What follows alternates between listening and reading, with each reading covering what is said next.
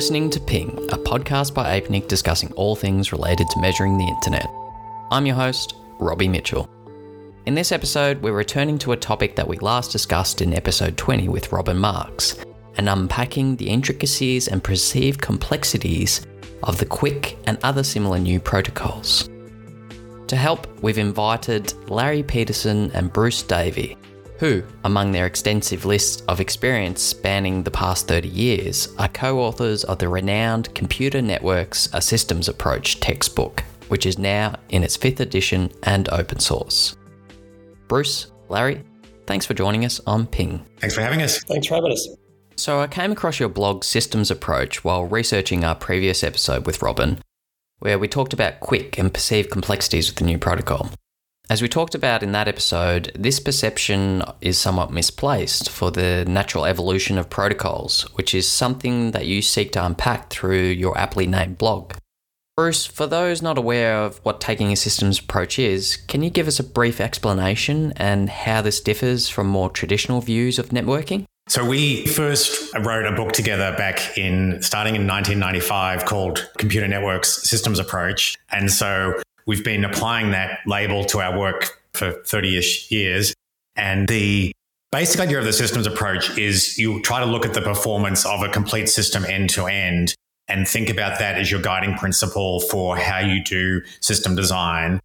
And it's kind of distinct from an approach where you would divide something up into modules and optimize the behavior of every module. So for me, I'd say that's sort of the end-to-end focus on the system performance, focus on system behavior. That's what I think of as systems approach. It's a very sort of holistic view of things. And it's particularly important in networking, and we'll probably say more about this later, that we have this very well-known architecture for networking, which is the 7-layer model, where people have a bit of a tendency to say, well, I can just for the moment restrict my attention to one layer. And as long as I do a good job of that layer, I've done my work because the other 6 layers are well known and I've done my bit. And that's kind of the approach we're trying to push against. We're like, yes, layering is super helpful for reasoning and for understanding, but it isn't actually the correct way to do system design. You need to think about everything from the application layer all the way down to the physical layer and the entire end-to-end path. And so that's why systems thinking, which comes across in all kinds of different computer systems and even outside of computing, systems thinking is our philosophy. And then in networking, it very much plays out with things like looking across layer boundaries.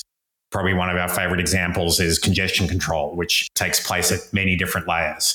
So that's a kind of long-winded answer, but that's where we think of a systems approach as this holistic view of how to build systems that do what you want them to do.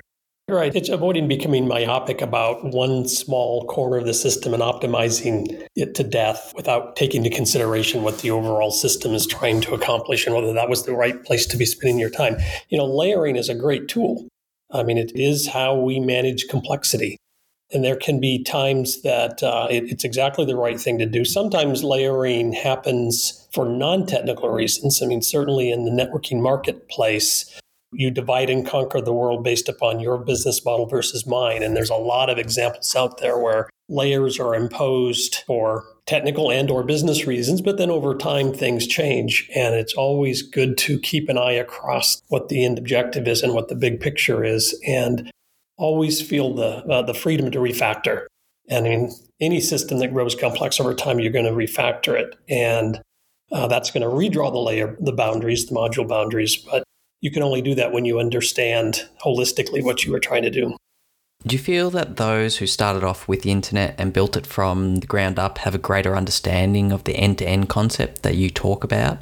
Because they had to understand how each component worked, whereas now there's a tendency to teach and become experts in specific jobs and components, which is maybe why many don't have a holistic appreciation. It's a good theory, actually. So I'm not quite old enough to have been involved in the very early stages of the internet. By the time I came around, the overall architecture of TCP/IP was well established. But certainly Larry and I both worked with the people who did that design, and the idea that at some point they had to decide what layering they were going to use, right? So whereas today I think a lot of people say, well, the layering's been handed down, and if you don't follow it the way it is in your standard textbook, then you're sort of breaking the rules. Obviously, back in the 60s and 70s, when the internet was getting designed, that layering hadn't been, even codified. Like, the idea of layering itself probably was, an early idea, but exactly where the layer boundary sat was very much up for grabs. And the way things were divided between TCP and IP is, I think, a really good example of where the people who were doing that, like Vince Cerf, Bob Kahn, David Clark, they were making trade-offs about what's the right place to put the layer boundary because nobody else had figured it out for them. And that absolutely meant they took this complete system view. Again, this slightly predates me as well, is that TCP/IP were originally lumped together. The intent was that there was this one new module replacing the previous ARPANET version. And it was only after some consideration that they decided to break it into two. And that was a perfectly rational thing to do, because there was an argument that said, this is where the end-to-end argument ultimately originated, is that we're going to get packets from point A to point B, and we may drop them, we may duplicate them. And then there are many different things that we could do on top of that to rectify that and to give us an end-to-end protocol. And so let's draw a line there, and TCP will be our first example. Turned out to be a pretty dominant example, evolving over time. But I think the rationale for putting a breakpoint there is a good one. And you feel that even though this layering is superficial and was developed as a learning mechanism, it has become ingrained in the culture and way we view the internet, even though the internet is very different from what it used to be. In some ways, that's why you see these protocols that bridged several layers, like QUIC, a protocol that you've written quite a bit about on your blog, Bruce. Yeah, I first was writing about QUIC because we were doing an update to our textbook, and we were also working on a new book on congestion control.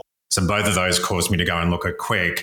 And it's a fairly complicated design. The three RFCs that define QUIC are a few hundred pages. And what I realized was that QUIC was a response to some layering decisions that were made in the 90s that turned out to be not really that good. And I think we're both around when HTTP 1.0 was getting defined, and was actually just probably stands out in my mind as one of the worst layering decisions that I've seen, in terms of how much as the design of HTTP was brilliant and has done wonderful things for the world, it was a really unfortunate decision to say, well, TCP gives me a reliable byte stream. I'm going to build a protocol over that does request response. And every time I need to send a new request, I'll just open a new TCP connection because, hey, I can trust my TCP connection will get the packets there, or the bits, or whatever I'm sending through my request response protocol. And so that 1.0 design had a terrible performance and was fairly quickly replaced by 1.1. And then we got to 2.0. And then really over the last maybe 10 years or so, that people started saying, yeah, but now that we've got security in there as well, it's still pretty bad from a performance point of view. And the number of round trips just to simply say, could I have a page, please? Right? It's like, open the TCP connection, exchange the certificates, get the keys. Oh, now I can ask for the page. And so that was like all the layers were doing their job perfectly well. You had a layer to get packets delivered reliably. You had a layer to do certificate exchange, and then another layer to ask for pages or objects or whatever. And rethinking that is like, well, all these things need to happen, but they don't need to be done in three separate layers. That's what gave us QUIC. And so for me, it was a perfect example of like, well, we really understand the problem well now, right? We've had TLS, transport layer security. We've had that for a couple of decades. We've had HTTP for more than 3 decades now. And so let's rethink the architecture for how we build this system whose job is to securely deliver pages across the internet, looking through all of those layers and refactoring it. And so, that's why it takes however many hundreds of pages to describe QUIC, is because it's doing all the things of those three layers. And it's doing it in a holistic way that produces dramatically better performance. This has been a sore spot, an axe to grind. I'm not sure what the right metaphor is for me for a number of years, that if there was one aspect of the internet architecture and how it evolved, particularly how it evolved over time, and the way it started makes complete sense, but how it has evolved is how reluctant the internet has been to say, you know what, remote procedure call is a really, really powerful tool for building distributed systems. We really ought to have an RPC mechanism. Back in the 80s, the operating system / local area network distributed systems group of researchers got going, and they immediately set out and built a whole bunch of different RPC mechanisms, sort of in parallel to all the internet work that was going on. And meanwhile, the internet reinvented RPC about 6 different times. I mean, SMTP has an RPC at the core of it. SMTP has it. SNMP, I forget which all I've said here, and HTTP certainly another example. We've just reinvented RPC over and over. And now, QUIC, maybe finally we will have an RPC mechanism. And we've constructed one out of TCP and everything that we've layered on top of it. But I mean, that's an example of a really powerful abstraction that we just have taken a long time to get right in the internet. Sorry, I'll get back off my soapbox now. It's funny you say that because, you know, I think it was the first edition of our textbook, in our transport protocol chapter, we had effectively 3 major sections. We had a UDP section, which is like, you know, unreliable datagram delivery is the easiest thing to explain. So we did that first. And then we had the TCP section, which is what everybody thinks of when they think of transport protocols. And then we had an RPC section. And I reckon we were probably the only networking textbook to do that. And this was basically because, you know, this has been Larry's, soapbox forever. But it's like, it was exactly right? There should be an RPC section in your transport protocol chapter of a textbook. So do you feel that those who developed QUIC sought to take a systems approach, given it encompasses UDP, TLS, and other features that were previously separate? And because it is so packed with features, this is why the RFCs are so lengthy and there is so much perceived complexity associated with it. Yes, I think that's right. I do think it's a good piece of system design, and you know, I think it's you know, it is a decade's worth of work too, right? To get to where we are with QUIC, with people thinking about all the different opportunities that were to optimize and to get rid of all those extra round trip times, so that you could do things like get the certificates exchanged while you were setting up the reliable delivery. There's another kind of interesting thing about QUIC too, which is the need to live in the world we live in, as opposed to some hypothetical other one where you don't have metal boxes. And so, like, the fact that they say, well, we just got to use UDP because there's no other way we're going to get through all the metal boxes out there. And so we're effectively going to layer our reliable transport on top of UDP, which is, again, it's a classic example of the sort of thing people would say, it's a layer violation. You can't run a transport on top of a transport. It's like, well, that's a lot of nonsense, right? Of course, you can put layers on top of layers as much as you want. And in this case, the rationale for it's spot on, right? It's like, we need UDP to get through middle boxes. That's pretty much all it's doing for us. And then we need all the reliability. So we're going to build all the things that were in TCP, but we put them into this new protocol. And all the things we've learned about TCP over the last 30 plus years, things like, oh, it's actually nice to have packet numbers. So, you know, some of the things that got there are lessons from TCP. I mean, the whole history of TCP congestion control is captured in maybe 6 different RFCs. So let's get all of that. So it is complex, but it's complex because it's doing all these things that have to be done. And it is absolutely a good example of what's the problem we want to solve. We want to do a good job of all the things that need to happen in modern web applications, which means security, reliability, performance, all have to be taken care of. And dealing with middle boxes has to be taken care of. All those things show up in the protocol design. That takes a few hundred pages to explain that. You touched on security and reliability, Bruce, which along with scalability, availability, and usability make up the ILEs that the network operators often measure the performance by. However, in a recent post by yourself, Larry, you noted another ILE that is starting to gain attention, which is observability. We touched on this in our discussion with Robin in a previous episode on complexity, but can you explain what it is, why it is important, and how it is more than just monitoring? Yeah, that's a good question. You know, for me, observability only came into my conscience fairly recently. These other properties of systems, reliability, scalability, and so on, those have been around for a long time. And I hadn't actually heard the word observability until we were trying to finish up one of our books on operating edge clouds. And I started stumbling over it everywhere as I was Googling. And what was really confusing to me was how observability was different than monitoring. And it was claimed as this whole other thing, and sort of stood back from that a little bit and kind of came to the conclusion that observability is the umbrella thing that we're after. It's the property of the system. Monitoring, maybe you could also call that collecting metrics, is one aspect of observability. So it's not an either or. To be able to observe a system means that you can see information about its behavior so you can adapt and control it and orchestrate it and so on. So you need metrics. You're probably going to need logs. And when things go really bad, you might need some tracing. And so I think that tracing is to some extent a little bit of the newer thing here. Everyone understands, well, we've been writing system logs forever. We've been trying to collect statistics whenever we can. And as you point out, it is often a post facto thing that you do to your system to go collect those statistics and those metrics. But I really like the way that observability captures the higher order property that a system should have. By the way, it dovetails very nicely with another property that you don't hear quite as often as reliability and scalability, which is manageability or operability.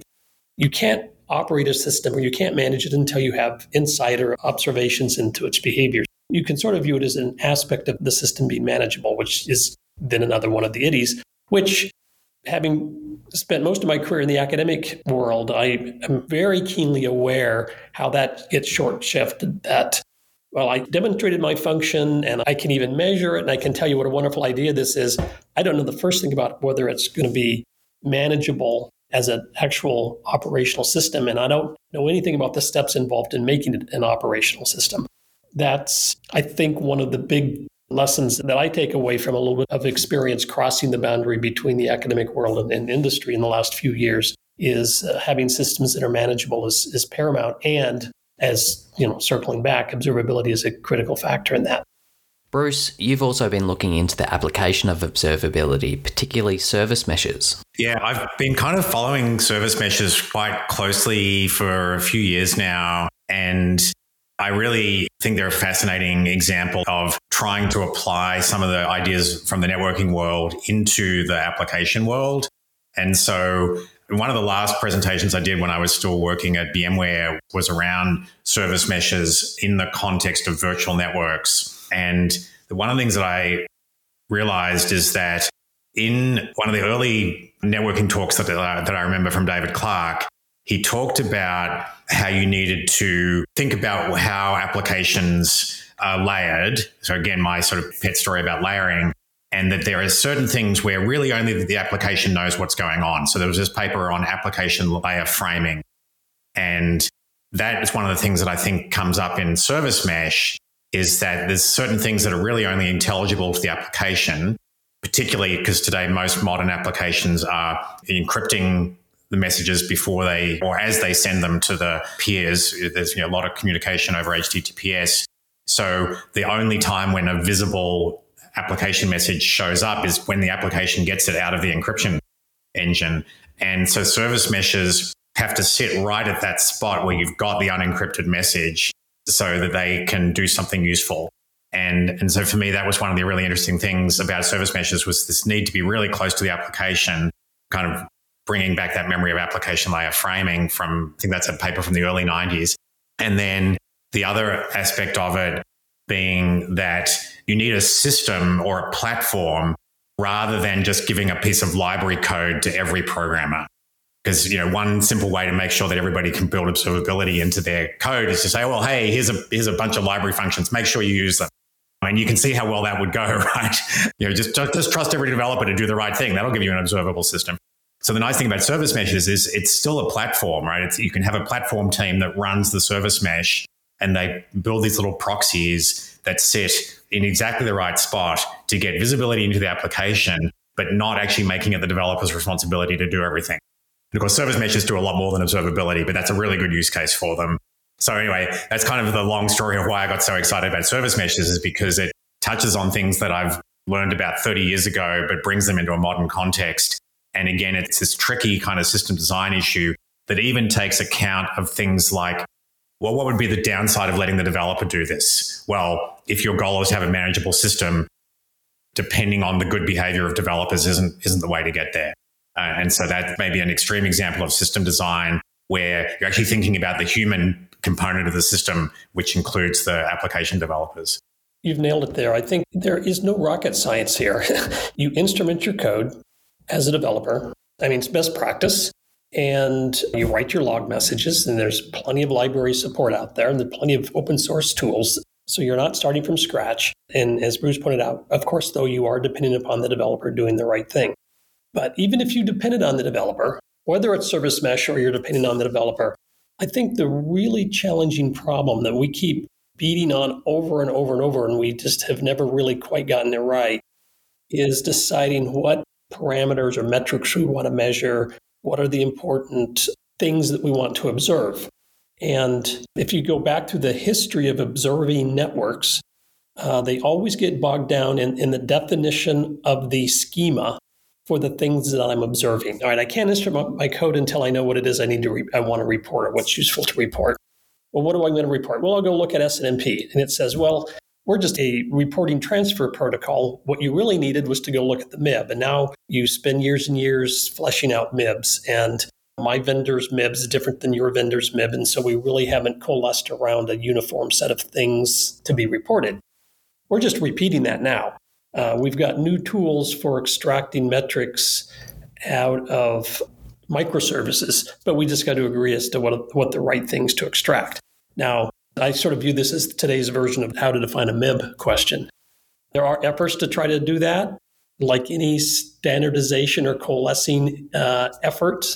Not sure where the right venue for that would be, but like any effort like that, it's going to be a tension between coming to an agreement on useful general metrics and taking care of all the one-offs of every vendor's unique product. And that's why that one always gets stuck. The trials of standardization is something we've talked about several times on this show, including a recent episode with Anand Shah, in which we discussed how content providers, service providers, and applications all have their own perspective along a route. And because of this, they don't use the same metrics.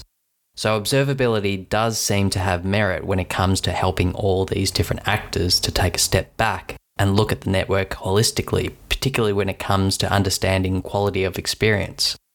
Bruce, do you think QUIC has sought to adopt this holistic approach, or is it still too early to tell? Yeah, I guess I'd say it's probably too early to tell how well QUIC is going to play out. I mean, I think, to be fair, like there have been deployments of QUIC for a while now.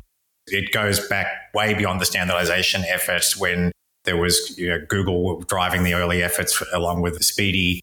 And so I think we've got some experience that QUIC delivers real benefits. I think the question you're trying to get at there is when we take the step back, we build systems that are observable and manageable and where we can troubleshoot problems. I think we've still got a way to go there. I mean, one point I thought was maybe worth highlighting in this whole discussion about observability is historically networking gear gave you a certain set of metrics that were pretty much packet counts. And that was kind of the limit of what you could get. And with the rise of P4 and programmable networking hardware over the last half dozen years, we've seen a big effort around in-band network telemetry, which is really trying to change the way we think about monitoring what's going on inside the network. There's an interesting story here about how the networking world has probably been one of the worst in terms of observability. And with something like in-band network telemetry, it's starting to catch up. And it relates to something Larry said about, well, every vendor had a different set of MIBs. So you only, you couldn't even know reliably what things you were going to get out of your network. But the nice thing with in-band network telemetry or with P4 programmable hardware more generally is actually the user of the network can customize what they get out of it. So if there's some particular metric that you want, well, you can ideally program the hardware to deliver that metric, even if the vendor didn't necessarily put it there in the first place. Now, there's a whole set of questions about how many people are competent to program their own networks, which is probably still a very small subset of the total networking population. But at least this idea that your networking hardware is becoming more customizable. And so whereas monitoring a piece of application code, you could always go and insert an extra piece of code, couldn't go and insert an extra piece of code into the network. But now effectively, we can start doing that because we're getting more programmable hardware. And there's a long way for that to run, but at least we're making steps in that direction. Yeah, sort of tying a couple of threads together, this is, we're now talking a little bit about software-defined networking. And certainly in-band network telemetry down in the data plane, you're able, the ability to program and change on the fly, you can decide to zoom in on something. You can't necessarily have watched the level of detail across all flows, but you have the ability to say, I want you to now give me more information about this flow. So that dynamic aspect is a good one. But sort of stepping back again, as we're doing often here, this is very much like the service mesh model in the sense that one of the things SDN brings to the table is that you have a centralized built-in collection point, if you will, and a place to observe the network and control the network that's a little bit more central. And that's very much like the model of service meshes. I instrument at the point packets are flowing between microservices. I report that into a central place, and now I have the ability to look across multiple levels, multiple granularities, multiple devices, and centrally do the analysis on all of that data. I think in network telemetry, feeding into SDN is very much like what service meshes are making possible. I'm glad you brought up SDN, Larry. From my rather basic understanding, SDNs are being pitched as a way of making networking a lot less complex. Is that fair to say? Yeah, I mean, I think of the classic Scott Schenker talk, which was probably the one that sold me on SDN in 2011. And a few months later, I went to go work for Nasira to build an SDN system. So the idea was that networking people are famous for dealing with complexity. And Scott asked people in the audience, how many of you drive manual transmission? And a lot of hands went up and he said, yeah, you're networking people. So basically people who love dealing with complexity. And what the SDN approach really did was to say, if we're going to separate out the control plane from the data plane and make it possible for people to innovate in the control plane, we need to not have people thinking about how did these 10 different boxes interact with each other to do something in the way that, trying to reason about what BGP is going to do is, famously hard problem. What SDN is that said, you don't reason about all the little boxes individually. You reason about the overall network. And then you say, what I really need is a network where this endpoint can talk to this endpoint on this port or something like that. And you specify that behavior into the SDN controller. And then the SDN controller goes and figures out how to push that intent into a set of distributed data plane devices. So for me, this thing that was really critical was SDN wasn't just about separating the control plane from the data plane, but it was saying you can have a central point of control where you can reason about the whole network and request network-wide behaviors, as opposed to the more traditional networking view where, you configure OSPF over here and you configure BGP over here. And if you're an absolute wizard, your concatenation of all of those behaviors does the thing you wanted. But, as frequently happens, you actually don't know what's going to happen across that complex distributed system and something weird happens. And so going to centralized control was the key innovation. And I guess I'll just say it was a huge shift in thinking for the networking community. Because honestly, at this point, I've been doing networking for 25, maybe going on 30 years ago when I heard that talk. And I was like, wow, everything I've been told is a lie. I was always told that everything had to be fully distributed. You can't centralize in networks. And the idea that, there are these technologies that enable us to build centralized controllers, which are scalable, reliable, not a single point of failure, and yet give you this ability to reason about the network on a network-wide basis. Like that was just mind-blowing. And to me, that was indeed a huge part of what we were doing with SDN was tackling the complexity that was kind of inherent to this old way of doing networking. Yeah, to implement an SDN-based system is still an extremely complex thing to do. And I think people look at that and go, well, you haven't made anything simpler here, but it's entirely about how you manage that complexity. This is a classic example of, here's a platform. This platform's a little tricky to get right, but once I get it right, then I freed you up to put your policies and your applications and whatnot on top of it. But I have now compartmentalized and managed that little bit of complexity for you, and you're free to go on your way. Now, you go inside of that box, and it is not an easy thing to get that right. And it's still the case that the more controlled and homogeneous your world is, for example, you are implementing a data center, it's a much easier thing to do than if you're trying to replicate your enterprise. But I think we've learned, or the cloud world has shown us a lot about how we can do a better job of managing the network more broadly. And SDN is actually exactly an example of that. A lot of that work took off inside of the hyperscalers. And we're only now trying to understanding how to apply it to access networks and enterprises. You've raised a point there, Larry, similar to one raised by Robin in our previous episode, which is it's natural to perceive something as complex if you haven't had any experience with it. But once you've taken the time to understand it and practice it, it makes a lot of sense. And like Bruce's epiphany with SDNs, helps make your job a whole lot less complex. Bruce, what's your advice when approaching something like QUIC for the first time? Well, I mean, I think to be fair, like reading an RFC can be a pretty tough way to understand anything. And you know, honestly, a lot of what we try to do in our primary occupation these days is writing books. And so we're often trying to make the RFCs a bit more comprehensible to people. So, you know, I'll say, don't read the QUIC RFCs. Start off by reading one of our books and you know, get the 5-page introduction to QUIC. And then maybe go to the RFC if there's a detail you need. And, you know, so we really do try to make things comprehensible. And so we do really try to help people understand what's the big picture.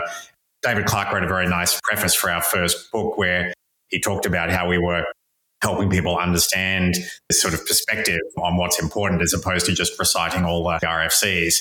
For us, the book we always try not to be is the sort of the encyclopedia of networking. We don't want to be that. We want to be the one that says, here's the perspective of what's important. So learning these things is hard, but please don't just read the RFC as the first line of defense to learn something. I also think people do have a certain resistance to change. And so the way networks were done for 30 plus years was a very particular way of doing things with everything very, very distributed and very complex protocols running on individual boxes. And BGP, I think, being the famously most complex one. For some people, having built the expertise to be able to make BGP do what you want is an incredibly valuable thing to have learned. And there's a strong investment in not having to move to something new because, like, hey, I won't be the expert anymore if we move away from doing things the way it's been done for the last 30 years. I was not one of those people. I was SDN and I thought this is such a better way of doing things if we can make it work. And fortunately, I got a chance to work on that in Nasira, where we tackled a very narrow slice of the overall networking problem, which was how to do networking for virtual machines. And that turned out to be a really good place to tackle networking using these different tools. And there was a ton of complexity embedded in our product, as Larry kind of alluded to.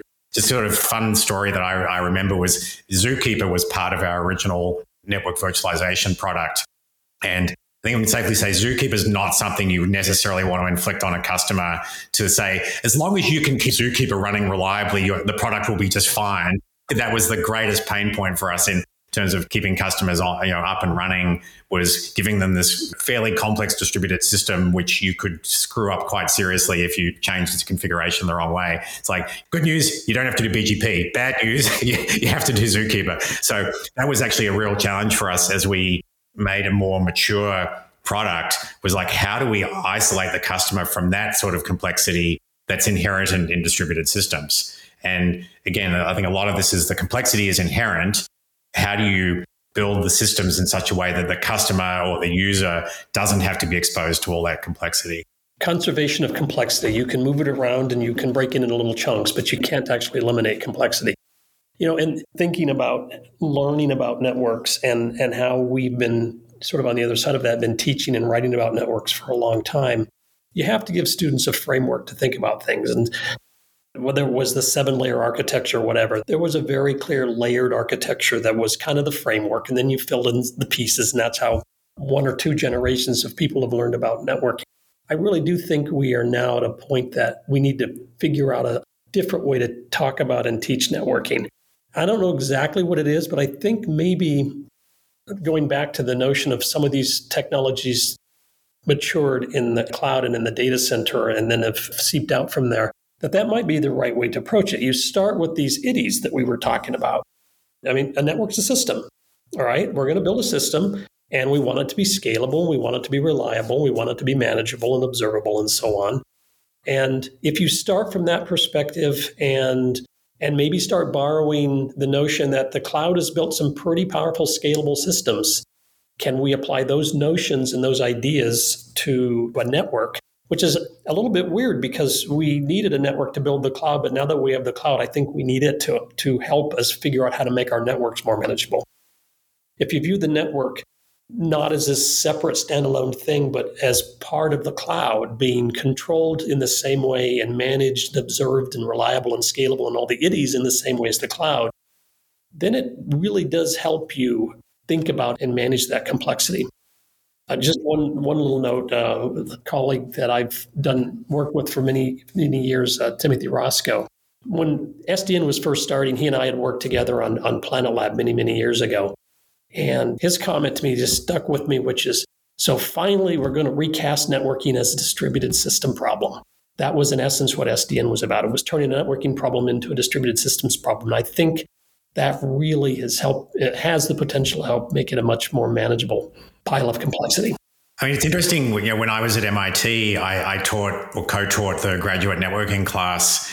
And the undergraduates didn't take a specific networking class. They took a systems class, and networking was part of systems. And so, you know, that's a pretty famous class at MIT. And so people learn about system design, and networking comes along as part of that. And so I think that was really interesting, because that's exactly what Larry was just describing, is you think about networking as part of a bigger system, not just it's networking, and we teach it in this very special way with its own arcana of layers and so on. Yeah, and the more it's the case, and it is becoming the case, the hardware at the base of that was not a magic box from Cisco or wherever, but the hardware that you started with was a commodity thing that, just like a commodity x86, it's now a bare metal switch with a switching chip in it. And here's what that chip does. Here's its pipeline, and you sort of take it from there. There's no magic. The more it starts to look like commodity hardware at the bottom, and it's software all the way up from there. As you noted, Larry, it's interesting that the internet has born and enabled all these products, particularly the cloud. And now the cloud is teaching us how to redesign the internet to make it more scalable and usable. There are parallels, you feel, in how we develop our utility services, and in many ways the network behind the internet has become a utility. Like, for example, cities like London and Paris grew before we developed the appropriate sewage infrastructure to fully accommodate them.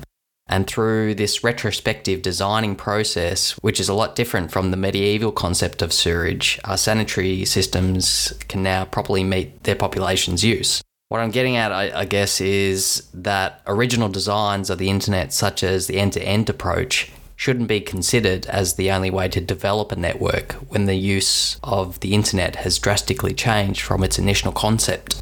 I was just going to go there, actually. The end-to-end one is something we've talked about quite a bit, because it's very rare these days that you actually make an end-to-end connection, right? Like, not in the sense, like, you know, here's the three of us on a call at the moment. Do you reckon there's a connection from my computer to your computer? I seriously doubt it, right? There's a connection from my computer to something in the cloud that's doing the recording, and you're connected to another, perhaps different part of the cloud to do your local recording. And so what's TCP these days? It's the thing that gets the packets from your computer to whatever cloud service the content is coming from or being stored in. And so this whole idea that the end-to-end connection is everything, well, it's still important, but the end is not what you think it is. The end is almost certainly some point inside the cloud. And I was trying to debug a friend's television streaming service yesterday. And he's like, I don't understand why, like, I can go from one movie to the next and suddenly it works and then it doesn't. And it's like, well, probably hitting two different nodes in the cloud, depending on which movie you selected. So you're getting two different end-to-end connections based on your choice of movie. And maybe one was in the cache and one wasn't, you know.